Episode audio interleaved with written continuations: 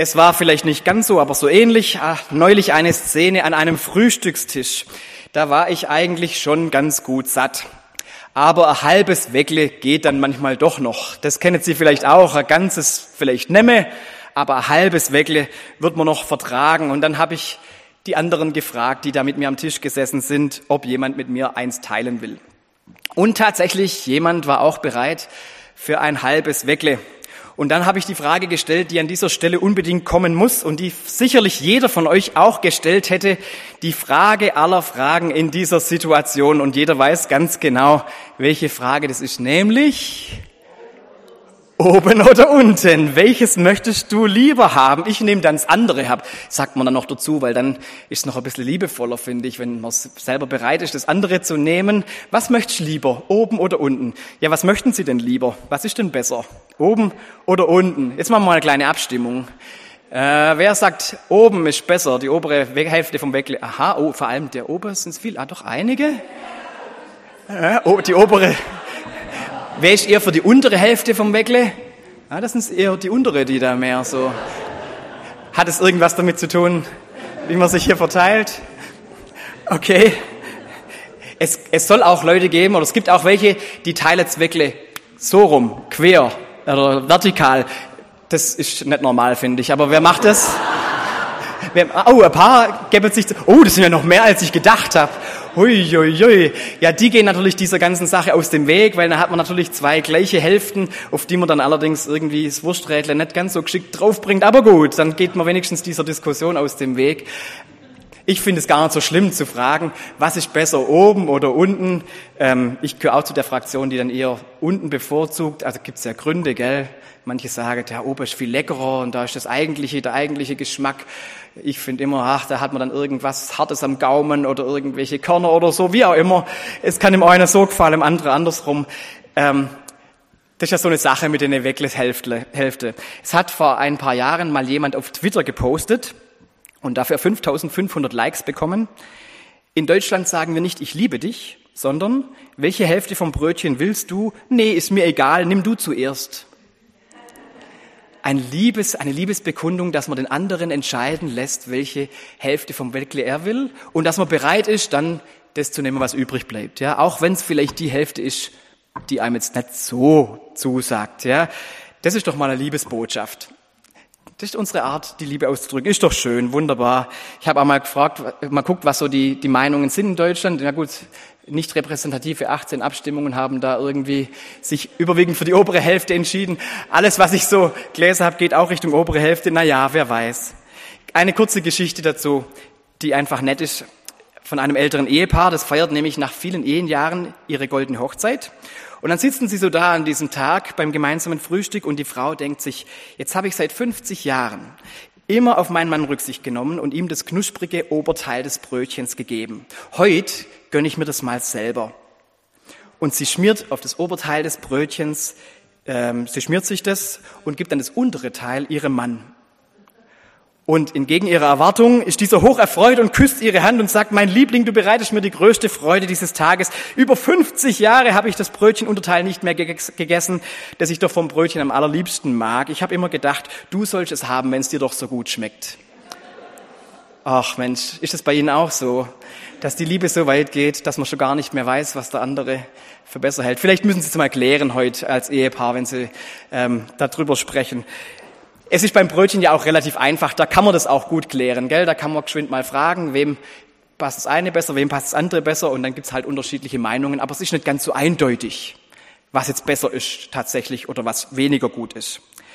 Wir hören heute in unserem Predigtext auch von einer Wahlmöglichkeit und auch von einem, der dem anderen die Wahl überlässt. Da geht's allerdings nicht um Brötchen, da geht's um ein bisschen entscheidendere Dinge. Es geht um Abraham, der aus seiner Heimatstadt Ur ausgezogen ist und schon eine Weile auf dem Weg ist. Er hat auf diesem Weg schon seinen Vater Terach begraben müssen. Sein Bruder Haran ist schon gestorben, bevor sie ausgezogen sind. Und deshalb ist auch sein Neffe Lot mit ihm dabei auf diesem Weg.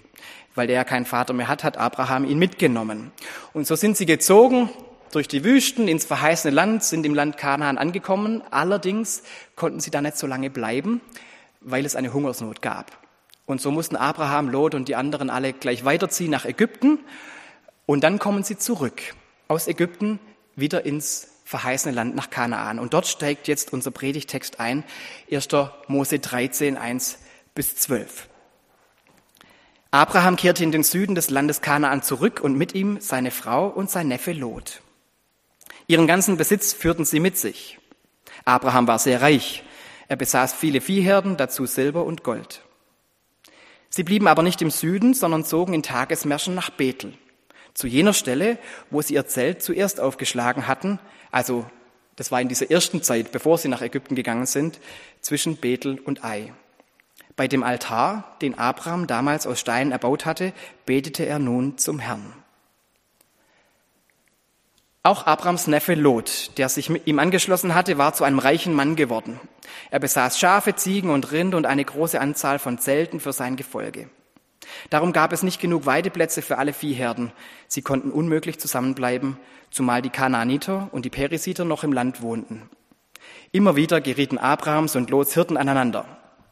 Abraham besprach das mit Lot. Es soll kein böses Blut zwischen unseren Hirten geben. Wir sind doch Verwandte und sollten uns nicht streiten. Es ist besser, wenn wir uns trennen. Das Land ist groß genug. Entscheide du, wo du dich niederlassen möchtest. Wenn du das Land auf der linken Seite wählst, gehe ich nach rechts. Wenn du lieber nach rechts gehst, ziehst, gehe ich nach links. Lot betrachtete das Land genau und sah die fruchtbare Jordanebene. Überall reich bewässert bis nach Zoar hin. Später veränderte sich die Landschaft, nachdem der Herr Sodom und Gomorra vernichtet hatte. Jetzt aber sah die Jordanebene aus wie der Garten Eden oder das Nildelta in Ägypten. Darum wählte Lot diese Gegend. Er verabschiedete sich von Abraham und machte sich auf den Weg nach Osten. Abraham blieb im Land Kanaan, während Lot sich bei den Städten in der Jordanebene aufhielt und mit seinen Zelten umherzog, bis er an die Stadt Sodom herankam. Liebe Gemeinde, bevor ich das sage, was ich euch aus diesem Text mitgeben möchte in diesem Sonntag, eine kleine Vorbemerkung. Es ist in der aktuellen Situation, in der wir sind und wenn wir so die Nachrichten hören und vor allem wenn man nach Israel blickt, da ist man sehr verlockt, diese Geschichte politisch zu lesen. Und ich weiß, dass viele Kollegen das in dieser Woche auch so gemacht haben in der Vorbereitung. Man möchte die Trennung von Abraham und Lot gern hernehmen und dann sagen, naja, so könnte es doch gehen. Wenn es nicht miteinander geht, dann trennt man sich, jeder bekommt sein Land und dann ist Friede, dann ist Ruhe. Da sieht man es ja. Wenn jeder seinen Bereich hat, dann geht es doch. So die sogenannte Zwei-Staaten-Lösung. Ihr kennt es ja, diesen Begriff, nach dem man schon lange, die, die Lösung, nach der man schon lange sucht. Und ich habe lange Zeit auch gedacht, dass das vielleicht die Lösung wäre. Inzwischen, seit letzter Woche oder seit den letzten zwei Wochen, bin ich da ein bisschen ins Nachdenken gekommen, weil ich glaube, dass zu so einer Lösung gehören würde, dass beide jeweils dem anderen auch eben ihren Bereich zugestehen. Aber wenn das Ziel von einem ist, dass der andere gar nicht mehr existiert, dass der andere ganz ausgelöscht wird, dann ist schwierig, dann gibt es keine Zwei-Staaten-Lösung. Deshalb bin ich da ein bisschen vorsichtig geworden, ähm, das so zu deuten und deshalb auch bei der Abrahamsgeschichte vorsichtig, das würde ich es heute nicht mit der politischen Brille lesen wollen, auch wenn das vielleicht oft passiert. Aber es ist eigentlich nicht das, was da in dieser Geschichte passiert, weil es bei Abraham eben anders zugeht als das, was wir gerade politisch erleben. Da ist es nämlich nicht so, dass einer den anderen eliminieren will und dass er sagt, ich nehme jetzt alles in Anspruch und der andere wird entweder zerstört oder hinausgeschickt. So geht's eben nicht. Außerdem steht in dieser Geschichte ja auch noch, dass nicht nur Abraham und Lot in diesem Land sind, das sind ja auch noch die Kanaaniter und die Perisiter. Und diese kleine Randbemerkung ist ja ganz interessant, denn das heißt ja, dass es damals offenbar gar kein Problem war, wenn der Abraham und Lot mit ihrem Gefolge kommen und die Kanaaniter und Perisiter da trotzdem noch leben. Irgendwie ging das offenbar, zumindest eine Zeit lang konfliktfrei. Dann trennen sich Abraham und Lot wegen den besseren Weideplätzen. Die beiden besprechen das, dass der Streit nicht ausartet, dass es besser sei, getrennte Wege zu gehen und dass eben jeder seinen Bereich bekommt, wo er dann eben auch dann leben darf, wo er sein, ja, sein, seine Zukunft aufbauen darf. Das klingt nicht äh, nach dem, was da in Israel gerade passiert. Das klingt vielleicht viel mehr nach dem, was wir letzte Woche gehört haben, wenn ihr letzte Woche schon da wart. Und wenn nicht, könnt ihr es ja dann auf YouTube nochmal anhören. Aber letzte Woche ging es auch um eine Art Trennung, wo es, das, wo es in dem Text um die Ehescheidungen ging wo Jesus sagt, naja, man soll sich eigentlich nicht trennen. Man soll auch nicht Ehe scheiden, weil das Geschenk, das Gott gestiftet hat, so wertvoll ist. Und das soll man nicht verlieren. Allerdings widerspricht er auch nicht dem Mose, der das möglich gemacht hat, einen Scheidbrief auszustellen um den Menschen im Blick zu behalten, dem anderen eine Zukunft zu geben. Und genau das war ja der Sinn von diesem Scheidbrief, dass eben dann die Frau nicht irgendwie gar nicht mehr, gar nicht, gar weiterleben konnte, sondern durch diesen Scheidbrief freigesetzt worden ist, selber ein Leben weiterzuleben. Sie hat ihren Bereich bekommen. Vielleicht passt es eher zu dem, wie Abraham und Lot sich trennen, dass man sagt, ja, der andere soll auch seinen Bereich haben. Und jetzt kommt aber die eine Sache, die ich heute mit in den Blick nehmen möchte und die diesen Text so besonders macht, finde ich, auch diese Trennungsgeschichte so besonders macht, dass nämlich der Abraham hingeht und dem Lot nicht nur seine Freiheit lässt, sondern er lässt ihn sogar wählen, welchen Teil er gerne möchte. Nimm du, ich nimm den Rest. Bisschen wie beim Weckle. Such du erst mal aus, was dir lieber ist. Es geht hier nicht um Brötchenhälften, sondern um Landbesitz und trotzdem hat es schon auch sowas wie von einer Art Liebesbekundung, wenn Abraham das dem Lot überlässt. Das müsste er nämlich nicht. Der eigentliche Weg wäre doch gewesen, dass Lot als der Jüngere, als der, der Abraham Respekt zollen muss, als dem Älteren und seinem Versorger, dass der selber sagt, Abraham, geh du in das fruchtbare Land, ich ziehe mich zurück in die weniger fruchtbare Gegend. Aber genauso passiert es nicht. Das wäre der eigentliche Weg gewesen. Stattdessen geht Abraham hin und sagt, du Lot sollst wählen. Er sagt sogar erstmal, er stellt sich erstmal mit ihm auf eine Ebene. In manchen Übersetzungen steht hier nicht, wir sind Verwandte, sondern wir sind Brüder, obwohl sie ja keine Brüder sind. Sie sind ja Onkel und Neffe.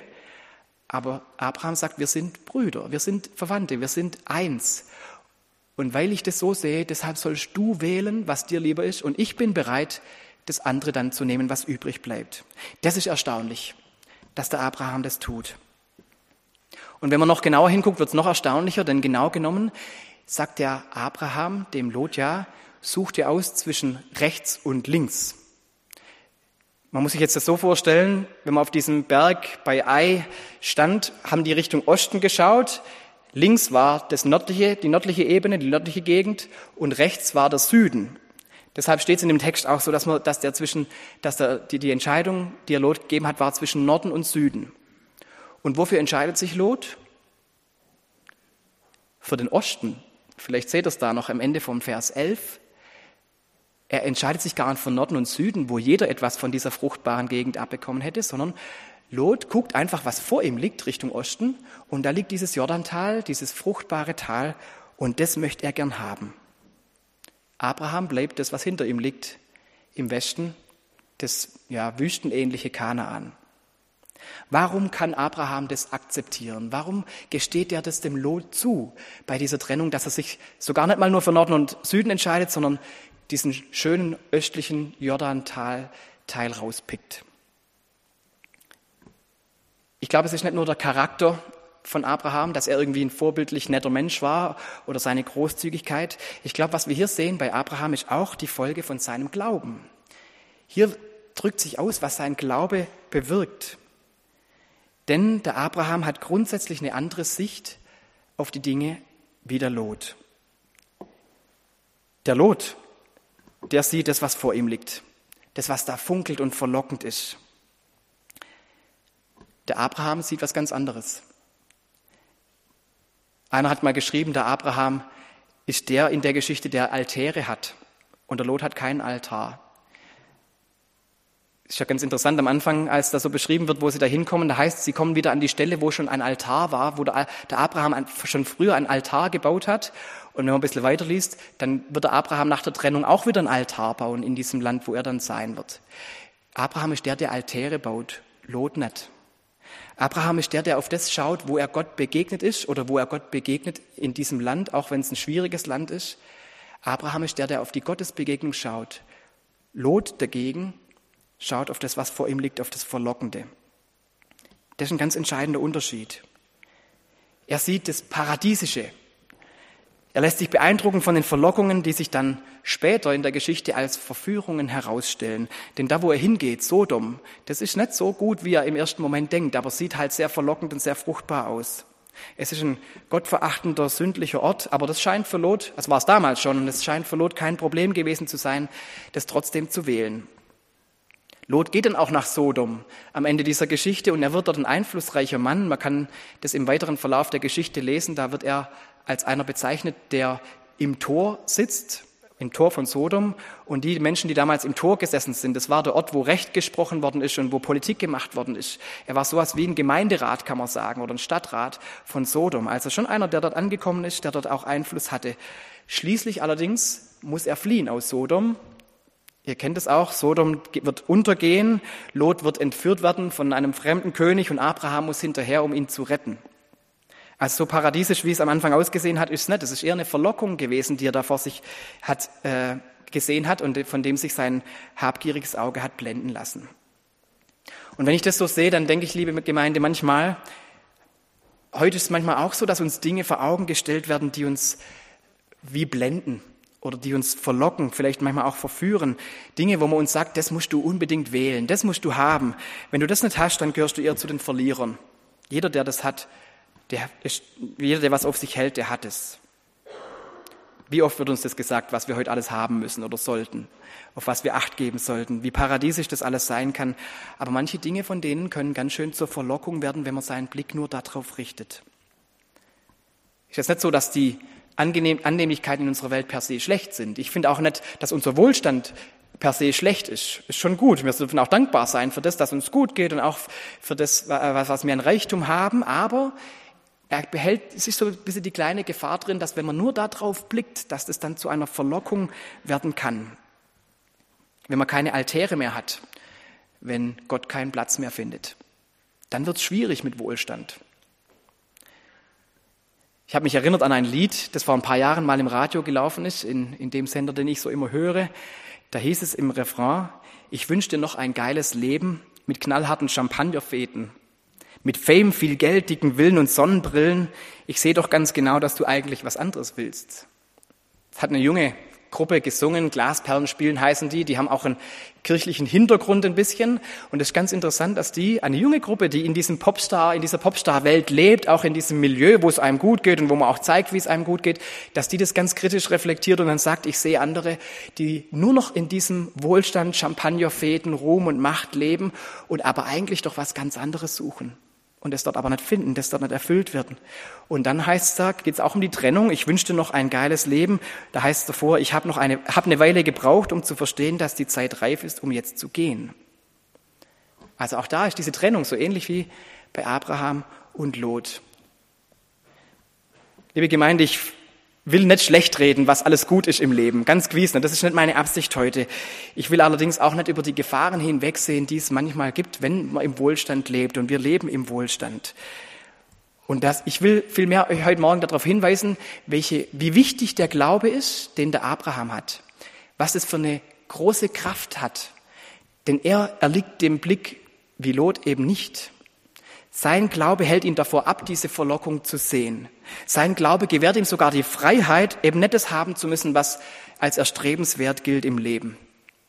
Und das ist für uns eine ganz wichtige Botschaft heute, weil unser Glaube uns in dieser Wohlstandsgesellschaft, in unserem Land hier auch davor abhalten kann, dass anderes für zu wichtig, für zu heilvoll gehalten wird, dass wir in diese Verlockung hineinrutschen.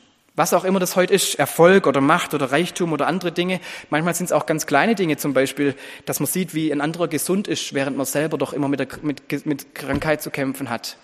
Dann wünscht man sich natürlich Gesundheit. Und man wird vielleicht auch mal neidisch und man findet es unfair. Und wenn man in, in der Gesundheit das Heil sucht, dann wird es schwierig. Dann findet man diese Erfüllung im Zweifelsfall nicht mehr. Oder wenn man diese Vorstellung hat, was ein erfülltes Leben ausmacht, Kinder, Häusle, gute Rente oder was auch sonst als gut und notwendig anerkannt, äh, angesehen wird. Und wenn man das nicht hat und dann in einer Art Lebenswüste bleibt, dann kann man mit sich selber ein Problem kriegen. Oder manchmal zieht es heutzutage sogar in unserer Wohlstandsgesellschaft schon ganz wilde Züge, finde ich. Also diese Woche ähm, war ja auch in der Diskussion oder ist in der Diskussion, dass man jetzt, wenn man ungewollt schwanger ist, ähm, naja, und das als Problem sieht oder sein, sein Leben eben nicht äh, damit in Anführungszeichen belasten möchte, dann soll das nicht erst der, ab der zwölften Schwangerschaftswoche legal werden, abzutreiben, sondern bis zur 22. Man möchte einfach, einfach die, die Grenzen ein bisschen erweitern. Und da sehe ich schon ein bisschen, wo in unserer Wohlstandsgesellschaft ein Weg hingeht, wo man manches aus dem Blick verlieren und wo manches, was an sich gut wäre, zur Verlockung werden kann oder einen verführen kann, wenn man meint, damit Probleme aus dem Weg zu schaffen, nur noch darauf sieht. Solche Tendenzen gibt es in, in, in manchen Gesellschaften wie bei uns jetzt auch. Und deshalb ist wichtig, dass wir diesen Glauben vom Abraham haben. Der hat nämlich den anderen Blick. Der sieht nämlich nicht nur auf das, was da glitzert und fruchtbar aussieht und verlockend ist und was da direkt vor seiner Nase ist, sondern sein Blick wird gekennzeichnet durch das, dass er diese Altäre hat. Dass er auf das sieht, wo er mit Gott was erlebt hat. Vielleicht schon lange her, vielleicht schon früher, vielleicht geht es ihm gerade auch gar nicht so gut und trotzdem hat er diesen Altar, der ihn daran erinnert, ja, da war Gott in meinem Leben und diese Erinnerung trägt ihn. Und der jetzt auch in dieser Wüstenzeit, wo er dann eben hingeht, da in diese, in diese eher Wüstenregion, wo er bleibt, auch wieder ein Altar baut und damit deutlich macht, auch hier sie, sehe ich Gott, auch hier bin ich mit Gott in Verbindung. Diese, dieser Glaube, das gewährt ihm die Ruhe, sich nicht ständig mit anderen vergleichen zu müssen, sich nicht als der Verlierer in diesem, in dieser Trennung zu sehen, sondern eben bei Gott zu bleiben. Und vielleicht hilft uns das auch, dass wir auf Gott sehen, wenn beim Kampf um den begehrten Arzttermin Arzttermin wir den kürzeren gezogen haben und jemand anderes vielleicht viel früher drankommt, der es gar nicht verdient hat. Das ist nämlich nicht so einfach. Oder wenn der umkämpfte Job, den ich, mich, den ich mir so lange gewünscht habe, ein anderer gekriegt hat. Und ich komme mir vor wie Abraham in seiner Wüste Kanaan.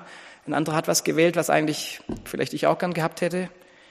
Der Kampf um den beliebten Kindergartenplatz hat man verloren oder was auch immer. Man hat nicht das neueste Smartphone. Wenn ich manchmal meine Schüler sehe, die nicht das neueste, Smartphone haben, wie man darunter leiden kann, das, das, da wird, wird einem schon manchmal bedenklich, was das dann ausmachen kann. Und da brauchen wir was dagegen, nämlich diesen Blick, dass Gott da ist. Und dass wir das gar nicht brauchen. Das befreit uns davon, das haben zu müssen und darin die Erfüllung von, ja, von den Bedürfnissen zu sehen. Das ist ganz wichtig, dass uns das nicht so wichtig wird. Denn im Leben ist es manchmal so, dass man wie Abraham auch in Wüstenwegen, auf Wüstenwegen unterwegs ist, während andere am saftigen Fluss ihr Leben genießen. Wenn die Gesundheit nicht mehr so da ist oder die Kräfte einen früher verlassen als bei den Altersgenossen, wenn man nicht die strahlende Vita hat wie andere, sondern da Brüche im Lebenslauf sind, die man nicht mehr ausradieren kann, dann darf man gewiss sein, dass man auch dort, auch auf diesem Weg einen Altar bauen kann. Dass auch dort, wo nicht alles sprießt und blüht, Gott mit dabei ist. Und deshalb bau deinen Altar in diesen Zeiten des Lebens und immer wieder in den, überall im Leben. Denn es ist gut, dass wir solche Altäre im Leben haben, solche Punkte, wo wir wissen, ja, Gott ist da oder war da. Dass wir uns das bewusst machen. Das ist das, was wir haben, weil uns das, das uns den Blick auf ihn wendet und abwendet von all dem, was uns sonst so wichtig werden kann. Und wenn wir Menschen sehen, so wie Abraham den Lot gesehen hat, der dann gegangen ist, Manchmal geht es uns ja auch so, da sehen wir Menschen, die auch auf diesem Weg gehen. Wenn wir Menschen sehen, die in diese Richtung unterwegs sind, die uns Sorgen macht, dann muss so eine Trennung nicht heißen, dass man da nichts mehr voneinander weiß oder sich nicht mehr begegnet, nicht mehr füreinander da ist. Das Schöne in der Abrahamsgeschichte ist ja eben das. Lot geht diesen Weg. Abraham hat die Größe, ihn diesen Weg gehen zu lassen, auch nach Sodom gehen zu lassen. Aber als es dann wirklich schwierig wird und als, als dann der Lot gefangen weggeführt wird, geht er hinterher und befreit ihn oder, oder geht ihm nach. Das heißt, die sind trotzdem, die haben voneinander gewusst und zwar ihm auch, er war ihm nicht unwichtig, sondern er ist in Verbindung geblieben, obwohl er seinen eigenen Weg gegangen ist. Vielleicht ist auch das wichtig, wenn wir Menschen vor Augen haben, wo wir sagen, auch ja, die suchen in ihrem Leben an Stellen bei knallharten Champagnerfäden oder sonst wo die Erfüllung des Lebens, wo man sie gar nicht findet und haben den Blick auf Gott, die Altäre aus dem Blick verloren. Dann sind wir nicht getrennt von denen, sondern wir sind verbunden. Man kann natürlich weiterhin für sie beten, für sie da sein. Mir geht es manchmal so, wenn ich an meinen Abi-Jahrgang denke von damals und von meinen Abi-Kollegen sehe, was, wie die auf äh, sozialen Medien diese Champagnerfäden oder was ihr Leben halt gerade so reich und bunt macht, sehe, dann denke ich manchmal, ja, da muss man auch verbunden bleiben im Gebet, dass es nicht zur Verführung wird. Liebe Gemeinde, die Bereitschaft vom Weckle die Hälfte zu nehmen, von dem man vielleicht weniger, die man weniger gern hat, die ist dann kein Problem, wenn man weiß, dass die andere Hälfte, vielleicht die weniger beliebte Hälfte, trotzdem gut für einen ist, einen trotzdem satt machen wird und vielleicht sogar schmackhaft ist. Und wenn schon das dazu reicht, eine Art Liebesausdruck an den anderen zu, zu geben und sagen, wähl du und übernimm du und ich übernimm dann das, was du nicht gewollt hast, dann ist doch umso mehr ein Ausdruck der Liebe, wenn wir an uns auch sieht, dass wir in den Wüstenzeiten des Lebens nicht verzweifeln und dass wir nicht nur die, die fließenden Gärten brauchen, sondern dass wir als Christen eben auf die Altäre sehen, die auch in den Wüstenzeiten ihre Bedeutung haben, dass man dort die Erfüllung findet, nicht in dem, was man hat oder nicht hat, sondern in dem, der dabei ist. Das ist ein Zeichen der Liebe an die Welt, für unsere Gesellschaft, eins, das wir weitergeben können. Und dazu möchte ich uns einladen, mit dem Glauben des Abraham auch in unsere Wege zu gehen, ob das Wüstenwege sind oder schöne Wege, im Wissen, dass Gott mitgeht. Amen.